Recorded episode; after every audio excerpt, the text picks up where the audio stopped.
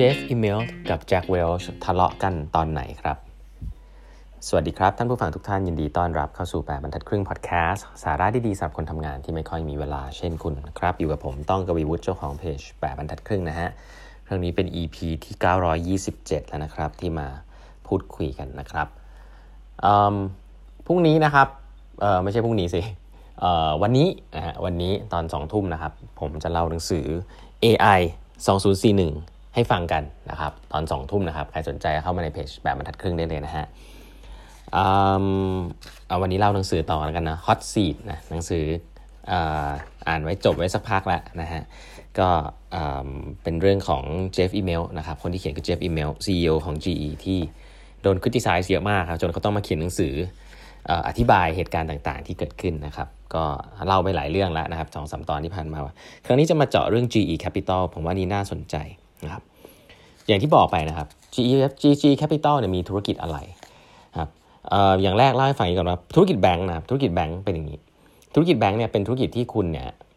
เอาเงินฝากเก็บเงินฝากฝั่งหนึ่งแล้วก็ไปปล่อยกู้ให้กับคนที่ต้องการเงินอีกฝั่งหนึ่งแล้วก็เก็บดอกเบี้ยตรงกลางนะครับธุรกิจนี้มีมีข้อได้เปรียบจากธุรกิจอื่น ๆ มากๆ เพราะว่าเขาเรียกว่าต้นทุนของการปล่อยกู้ต่ำนะครับเพราะว่าคุณเอาเงินฝากคนเอาง่ายๆจริงๆมัน มันต้องขึ้นกับนโยบายด้วยจริงๆผู้นี้ก็ไม่ค่อยถูก แต่ว่า ก็ตัวนี้แบงค์ให้ดอกเบี้ยต่ำไงคนที่ฝากเงินเขาก็ไม่ได้คาดหวังดอกเบี้ยอะไรสูงมากมั้งผมก็ไม่แน่ใจนะเออแต่ว่ามันมีเพดาน regulation อยู่มันธุรกิจนี้เป็นธุรกิจที่ต้นทุนต่ำนะครับแต่ว่าคุณจะไปทำธุรกิจอะไรซีซัวไม่ได้ เพราะว่าคุณเอาเงินเงินของประชาชนมาฝากไว้ แล้วก็ให้ดอกเบี้ยเขา เพราะงั้นดอกเบี้ยนั่นแหะคือต้นทุนของการเงินที่คุณจะเอาไปปล่อยกู้คนอื่นได้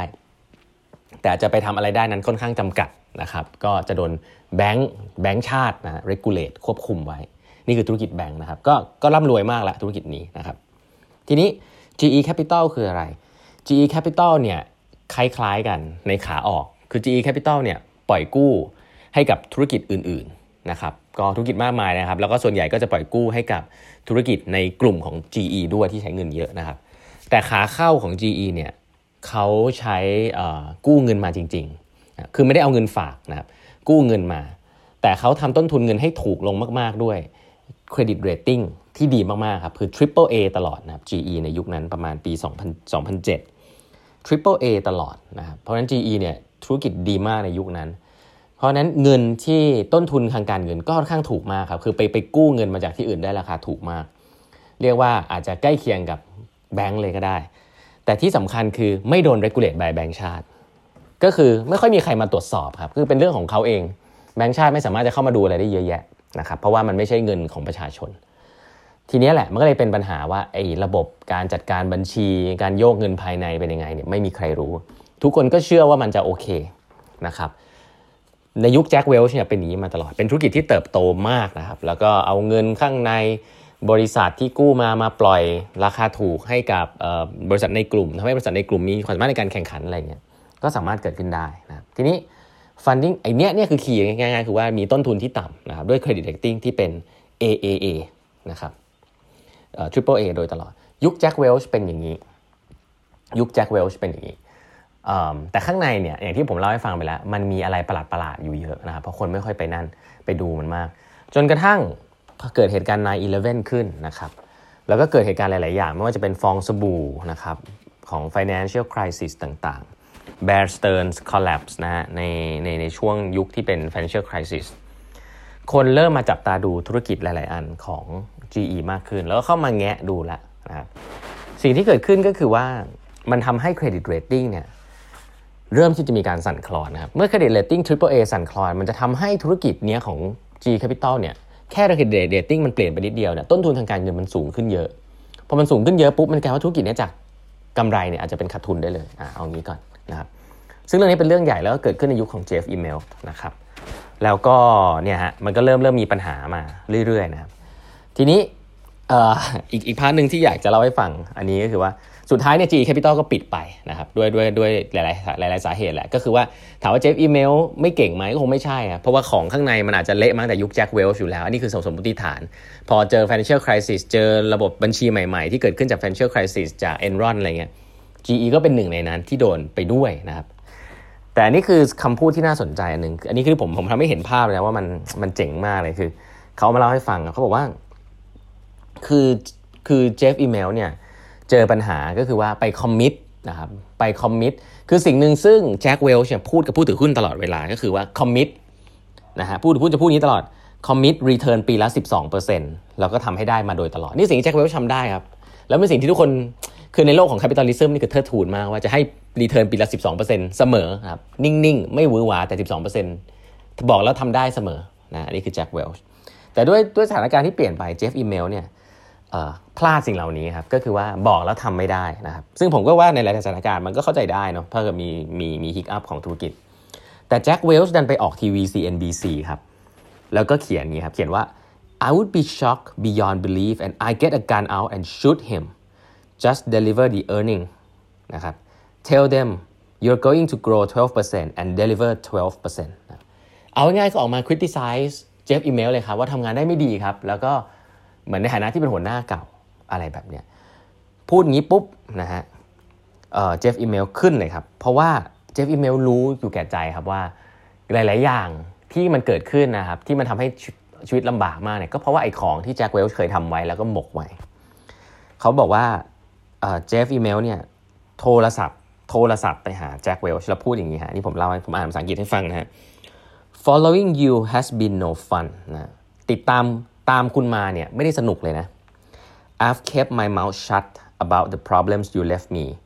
I bolster your legacy when I could easily have shut it full of holes and because I've done so you are still Jack Welch CEO of the century but now when I need your help you stab me in the back I just don't get it แปลฮะแจ็คฟีเมลบอกแจ็คเวลช์ว่า นี่ฉันเนี่ยขุบปากตัวเองกับปัญหาที่คุณทิ้งไว้ให้เยอะมาก แล้วก็ช่วยทำให้ตัวเองเป็นเล็กช่วยทำให้แจ็คเวลช์เป็นเลกาซีได้ง่ายๆ ในขณะที่จริงๆ แล้วแจ็คเวลช์สามารถที่จะจะแบบเปิดรูพวกนี้ได้มากมายว่าไม่ใช่ปัญหาของเขา เป็นปัญหาของแจ็คเวลช์ตั้งแต่อยู่ เขาทำอย่างเงี้ยทำให้แจ็คเวลช์ก็ยังเป็นแจ็คเวลช์ซีอีโอของศตวรรษได้ แต่ว่าเวลาต้องการ support เขากับแจ็คเวลช์กลับมาแทงข้างหลังเขาอย่างนี้ ออกมาพูด ออกมาพูดใน CNBC เพื่อว่าเขา เขาบอกแจ็คเวลช์บอกว่า